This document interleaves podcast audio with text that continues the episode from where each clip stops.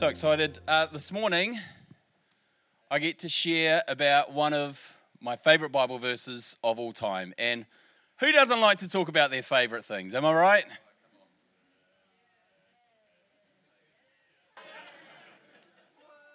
Wait, wait, I'm waiting for my cue. Who doesn't like to talk about their favorite things? Am I right? A little bit louder, Joe. We need to hear it. Oh, you want to hear about some of my favorite things? Well, of course, number one, one of my favorite things, and this is true, is that living in Kapiti, walking on the beach. Oh, you can't see it, bro. Oh, you can turn around, look at the one at the back. Sunsets, Kapiti Beach, Paraparaumu, Waikanae, walking along. Spectacular. That's one of my favorite things. But that's not all. This is one of my favorite things, salt and wood. Anybody? Can I get a testimony? Anybody?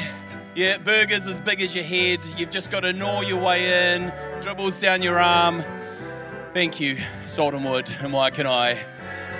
That's one of my favorite things, but there's more. These people, of course, are one of my favorite things. Oh, no, no, they're not in order, Ian. They're not in order. This is like various favorite things, not in the actual order. And these people are some of my favorite things. That's like a couple of years ago at Easter Camp, but they are some of my favorite things. And this Bible, but there's a oh oh were there, were there not UFOs at Easter Camp when you went, Lawrence? And this Bible verse. All right, so before I tell you why that's one of my favorite Bible verses, I want to pray. Thanks. We could probably quit the music now. Thanks, Joe and GJ. Would you like me to sing? I could sing it afterwards, that's fine. Um, I, am not backwards in singing. There we go. So I usually don't need to be asked twice. But before I go on and tell you why this is one of my favorite verses, I want to pray. Let's pray. God, thank you for your incredible goodness. Thank you that we get to live in this place where there are beautiful sunsets and beautiful hamburgers and beautiful people, and that's just the trifecta. So, God, thank you for your incredible goodness, our favorite things, whatever they are. God, may we experience more of your goodness. And I pray you'd open our hearts today to your goodness. And I want to speak specifically against any spirit of poverty, rejection, or lies that come in and try and rob us of that. And we pray, bring your revelation and understanding today, and may they be replaced with your goodness and your hope. Amen. Okay, I want to tell you why. Reading glasses. This is one of my favorite Bible verses. Here we go. For if by the trespass of one man, oh, GJ, could you go back one? Yep. If by, no, without the red lines, that's a secret for later. If by the trespass of one man, that's Adam, death reigned in that one man, how much more will those who receive God's abundant provision of grace and the gift of righteousness reign in life through the one man, Jesus Christ? Adam, this much. Jesus, how much more? This is a massive Bible verse. So I remember reading this six, seven, perhaps eight years ago, and um, I thought, reign in life. Reign in life. What does it even mean to reign in life? So, who reigns? A king reigns. People who speak and, and things just happen. Those are people who reign. Someone who has authority, someone who has power someone who's above circumstances, they reign. And I thought of the biblical story of Joseph, right? So Joseph had a prophetic word through a dream that God was going to use him to rule. And so, probably unwisely, he told his brothers all about how great he was going to be and how he was going to rule over them. So they beat him up, they sold him into slavery. He ended up in the house of a man called Potiphar. Now, we don't know exactly what happened, but it may have been, this is conjecture, something like this. So Potiphar sends five slaves out to dig wells, and Joseph's well always hits water. Joseph's, uh, Potiphar sends 10 slaves out to sow fields. And for some reason, Joseph's field brings a massive harvest. How do we know that? We don't know exactly what happened, but we know that Potiphar, who was a godless man, knew that God was with Joseph. So there was something about Joseph that Potiphar looked at him and went, This, this isn't ordinary stuff. God's with him. This is incredible. What was it about Joseph? Well, we don't know. But we know that he ended up being wrongly accused, sent to prison, and what happened in prison? He became one of the leaders in prison. It seemed like no matter what the circumstances that he faced, he reigned. No matter what the circumstances, he had favor on his life. And then we know the story because I'm sure most of us have read the story or seen the movie. Then he ended up being elevated to the second most powerful position in what is possibly the most powerful nation in the world at that time. And what happened?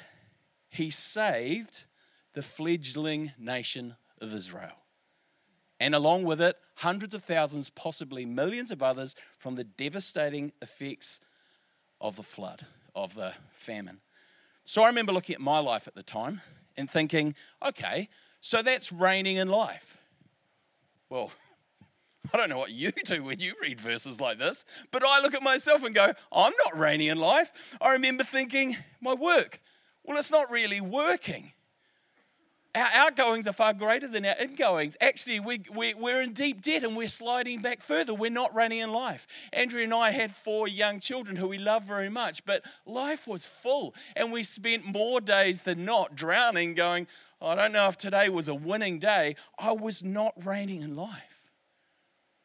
So I remember I prayed this prayer to God. I said, God, teach me.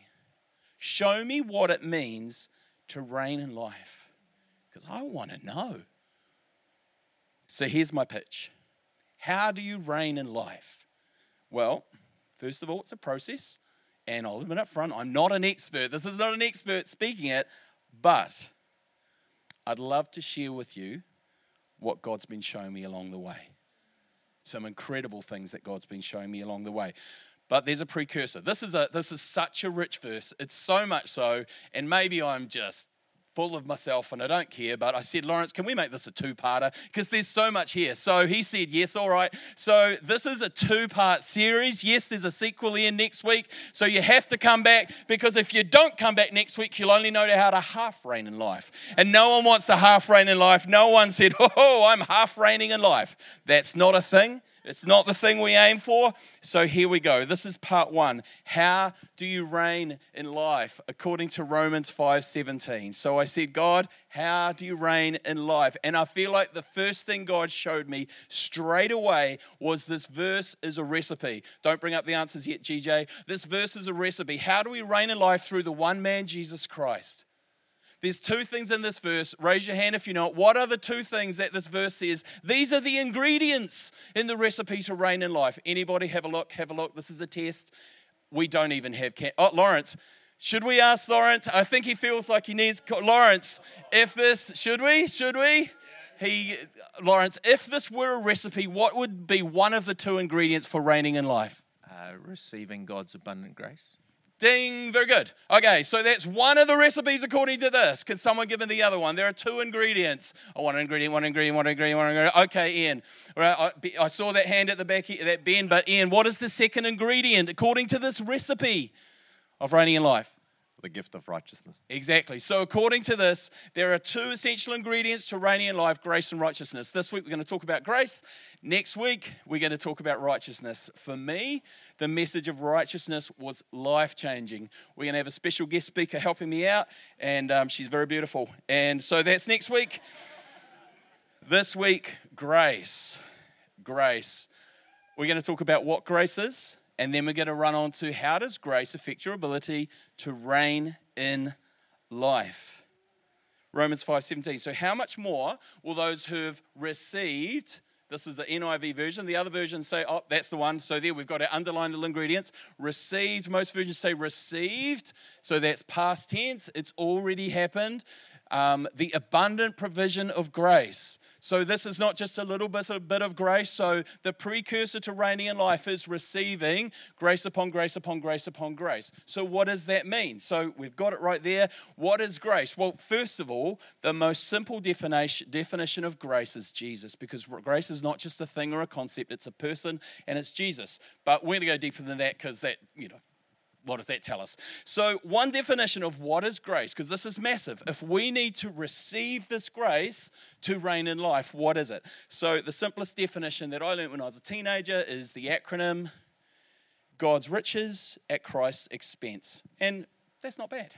At the cross, Jesus paid for the riches, and this is what Paul's saying in this verse. It's far greater than just having our sins received. Jesus, excuse me, Jesus did so much more at the cross. Far greater. God's riches, God's goodness, which is ours because of Christ. Now, quick story to help us understand this concept. So, this is like Grace 101. Imagine you're driving your car from Waikanae to Paraparaumu. You're on the old State Highway 1, you're driving past Lindale on your right, Boat City on your left, you come in around the corner, you look over at the Marshall's house, you think to yourself, oh, they're lovely people. And they are. You're driving a little bit further around to the left, around the corner. I think it's Ruataka Street. You're thinking, oh, lunch coming up soon. Great. What am I going to have? You forget about the change in speed thing, and then you see the, the lights behind you. Oh, no, it's a police car. So you pull over and you're praying with all your heart, Lord, let it be Brett Polglaze. Please, Lord, let it be Brett. I don't know why. He'd probably just smile more when he gives you a ticket. Yeah, there we go. But it's not Brett Polglaze. This prayer was not answered. So the policeman comes up. He starts to write out a ticket for your speeding fine. You start thinking about a whole lot more ways you can spend $180. Well, that's what I think about. Oh man, all the things I could have done with $180 rather than this.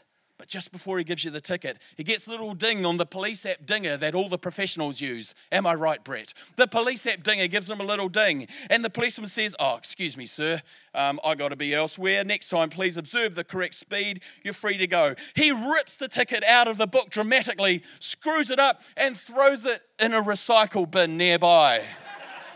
because that's what our police do. You think to yourself, yes, no ticket. Oh, yes, sir, I'll definitely observe the speed limit and I'll think about that more than how nice the Marshalls are or lunch next time I come around this corner. Is that grace? No, that is not grace. That's called mercy. When you don't get what you deserve, that's called mercy. But suddenly the policeman comes back. He hasn't gone.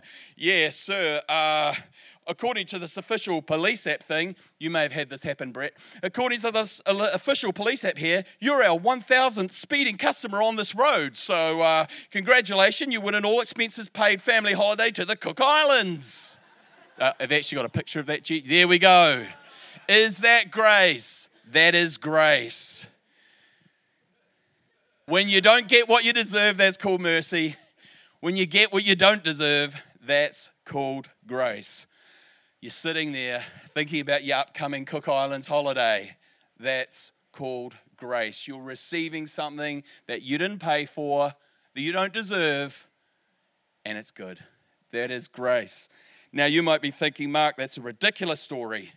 Let's get into the word. Let's get into the word. All right. So let's go a little bit deeper. Ephesians 2 8 9 actually is really good because it's got some amazing parts of grace. For it is by grace, capitalization is mine. It's by grace you have been saved through faith. It's not from yourself, it's a gift from God, not by works, so no one can boast. So, from this verse, grace is a gift from God. Grace is a gift from God. You can't earn it or gain it by self effort. Romans 6:11 For if by grace then it cannot be based on works. Works is the things that you do. Your self effort. So if by grace it cannot be based on works, if it were, grace would no longer be grace. So, the very opposite of grace is works. The very opposite of grace is the things we do to try and get into God's good books, the things we do to try and earn God's favor, or to try and be justified or sanctified, if they're not grace. The entire book of Galatians is on this theme. Paul planted the church as an apostle in the Galatia. Is that the city, Lawrence? Is it Galatia? In the region of Galatia, and he wrote to them because the people afterwards followed Paul, saying, Well, to be fully right with God, you must, if you're a male, undergo a certain uncomfortable medical procedure. Now, what do you think about that? I think it's a bit of a ripoff. And I think they worked for tips. There we go. Did I look up jokes about circumcision in Google? Yes. Will I regret what comes up in search in the next few days? Probably. But there you go. How can you not? So, anyway, so people followed Paul and said, right, if you really want to be, be right with God, then boom, let's all go under the knife, men. Paul's response, and this is some of the strongest language that Paul used anywhere in all of his writings. And remember, Paul was the biggest contributor to the New Testament. Some of the strongest language he said to the church in the region of Galatia, he said, You have fallen from grace. Sometimes we use that term when someone goes into sin. That's not what it means. Paul said, You have fallen from grace because you're trying to get into God's good books, achieve justification or sanctification by the things you do instead of by grace. The strong language, he said, This is a different gospel. It is not the good news. And finally, finally, he said, Circumcision or uncircumcision has no value he contrasted the law, which all through the Old Testament, and just to sum up, these are the things people had to do to be in God's good books, to be blessed by God, not cursed by God. He contrasted the law with grace, which is Jesus fully paid the price. It is a gift. They're not the same thing. There's no middle ground. And according to Paul, going by our self effort actually nullifies this powerful, life transforming, dream fulfilling, abundance bringing gift of grace. They're opposites. One nullifies the other. And that's why he spoke so passionately. Galatians, six chapters. Follow his logic through. It's a powerful book, a powerful message. Grace is a gift. It is not of yourselves, it's a gift from God. It's undeserved, unmerited. You can't work for it, you can't earn it. But there's more in this verse. This is an incredible verse. So it's by grace that you have been saved. If you're like me, whenever I get into this habit, whenever I see the word saved, and most of the time, saved in the New Testament is the Greek word sozo. Look it up on Bible Hub right now if you like. The Greek word sozo, which means sometimes we think saved means I've been rescued from my sins. It's so much more. Sozo means rescued, made whole, healed, preserved, made well. So, what this verse saying, it's by grace that you've been saved. It's a gift from God. It means by this gift of grace that we can't earn, we're rescued. By this gift of grace that we can't earn, we're preserved. By this gift of grace that we can't earn, we're healed. By this gift of grace that we can't earn, we're restored. We're restored. And by this gift of grace that we can't earn, we're made whole. Grace is the realization that we've already been given this from God. These good things, whether inside or outside, are a gift from God, for a gift from God we can never earn. And I love Joseph Prince's definition of grace is unmerited favor. Unmerited, we can't earn it. We can't be disqualified from it. Unmerited favor. It's by grace that we've been saved, healed, made whole, preserved, rescued, restored. It's by grace that we're put into this favor position of God. We can't earn it, we can only receive it. So, how does this grace affect our ability to reign? What if God wants to do the same favored and good things through your life by grace that he did through Joseph, who was an archetype of Jesus. Where no matter what circumstances you face, things just turn out for good, even really good.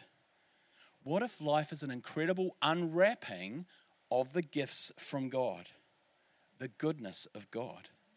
What if there's no reward, no merit system to boost our standing or even disqualify us it's just a gift from God called grace.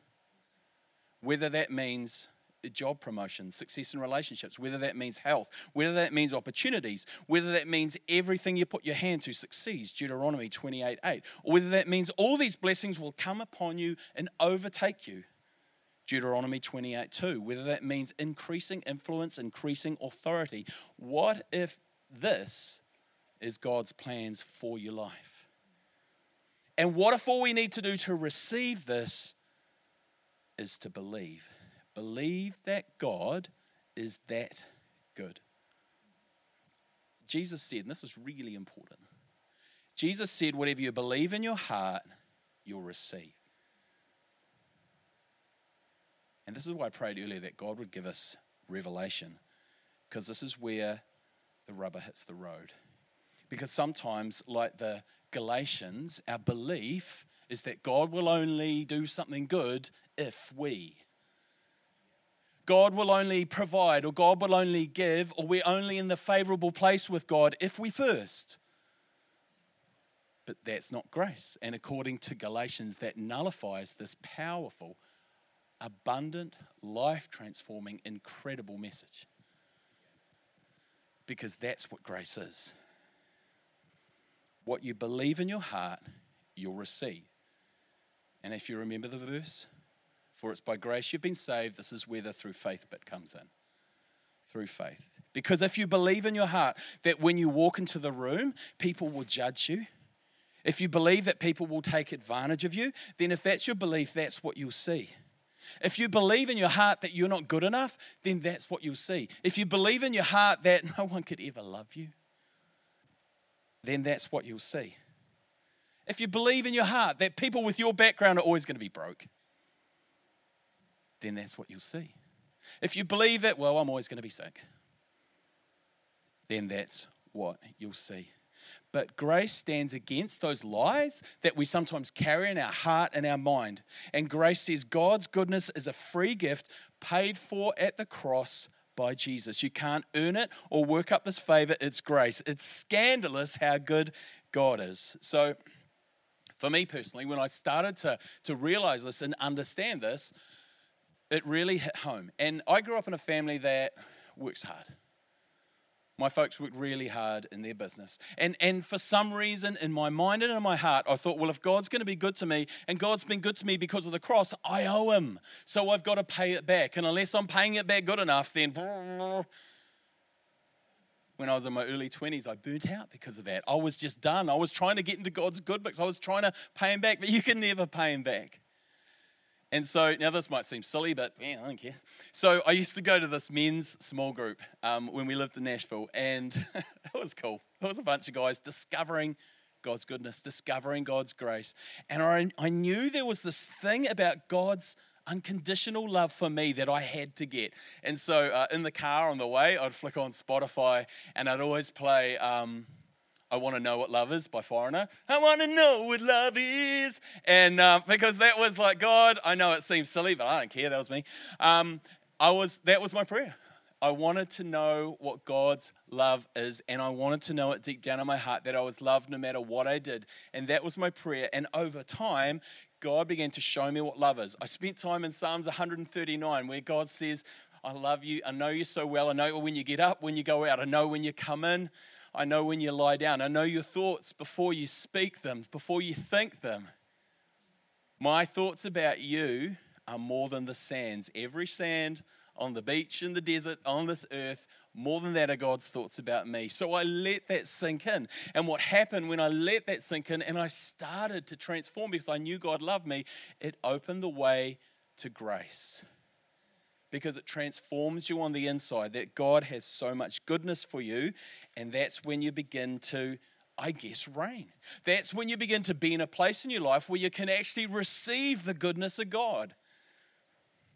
Lift up your head, dream higher because it's all free. When we replace the lies that hold us back with the truth of the unmerited love, favor, and goodness of God changes who we are.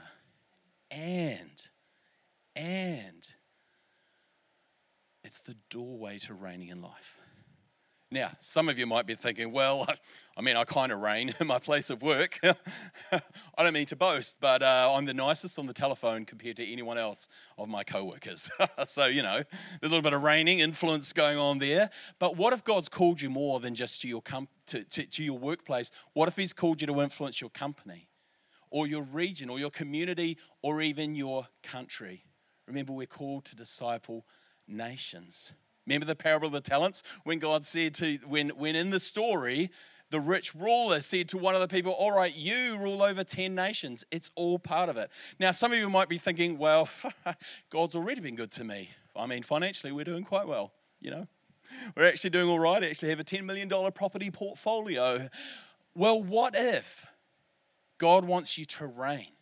What if God wants you to have a 50 million property worth of value property portfolio. Portfolio. Why? So you can give away 10 million every year and do crazy God stuff. Now, some of you might be thinking 50 million, that's a bit greedy, but it's not for you. That's the point. God puts us in these incredible positions like Joseph of influence, and it's not necessarily for us. He wants the church and us as Christians to rise up, to be in places where we overflow with the goodness of God in the people we influence and where we invest our finances, because I do believe He does want us to be blessed to be a blessing in the things that we say and the things that we do. I love this Bill Johnson quote that says, To not pursue the blessing of the Lord is one of the most selfish acts of the church. You were born to reign. You were born to reign.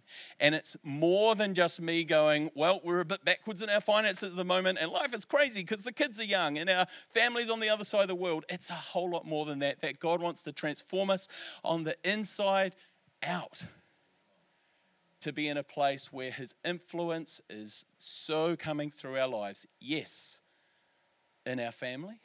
Yes, in our extended community of friends. And then even further Grace is God's gift in your life. Now, I feel like this is, this is important just to, to wind it up. When we learn to rest and receive, God will bring far greater breakthrough than our workiest work could ever do. When we learn to rest and receive by grace, we'll see far greater results in our work than our greatest self effort and trying. I felt like this was for some of us this morning. I know this has been for me for a long time. The things God will do in your life by grace are far greater than our workiest work, our greatest self effort. We can work ourselves to the bone and we won't see what God would want to do when we learn to receive by grace. I want to finish this morning Oh, this is part one. Oh, there's so much there. Take home this verse, Romans 5:17. Talk to God about it. This is an incredible verse. There's so much there. Look up the verses of grace. Read Galatians. Read the book Unmerited Favor. Because there's so much there. And for me, it was life transforming next week's righteousness, and I can't believe that was massive for me. This was this was so big for me. But I want to finish this morning with praying a prayer of blessing over everyone and a prayer of favor. So, um, can we do that? Do you mind? Can we all stand? If you're able to stand, stand up on your feet. And if it's helpful, if you're bold enough, I wonder if you could hold your arms out in a receiving way because we're acknowledging sometimes it's good to line up our body with where we're at. We're acknowledging God, we're receiving from you. Isn't from me, this is from God just want to circle back to one thing, just stay in this place because I feel like the Holy Spirit's already moving. But if you're that person here this morning who's going, well, God's not going to bless my finances because, well, I got into this problem myself. Or God's not going to bless my family because I'm the one who messed it up. Well, you need to know that your sins are not larger than His grace. His grace is powerful, it trumps all, it overrides all. If God didn't bless us because of our stupid mistakes, He wouldn't and couldn't bless anybody. In Jesus, we're right. In Jesus, we're good. And I believe God wants to pour out His blessings. Just before I pray over everyone, um, I want to pray a special blessing on the Marshalls today. God is doing awesome things in your life and your family and your ministry. And I pray He increases it and does things far greater than you could ever expect, far greater than you could dream or imagine. It's all about Him. You guys just came with a willing and ready heart, and I feel like God's going, This is your season, and He's going to do it, and you're going to watch and be amazed, and let it happen, and let lives be transformed through what you guys are doing. Let's pray. God, we thank you for your grace, and grace has a name, and it's Jesus.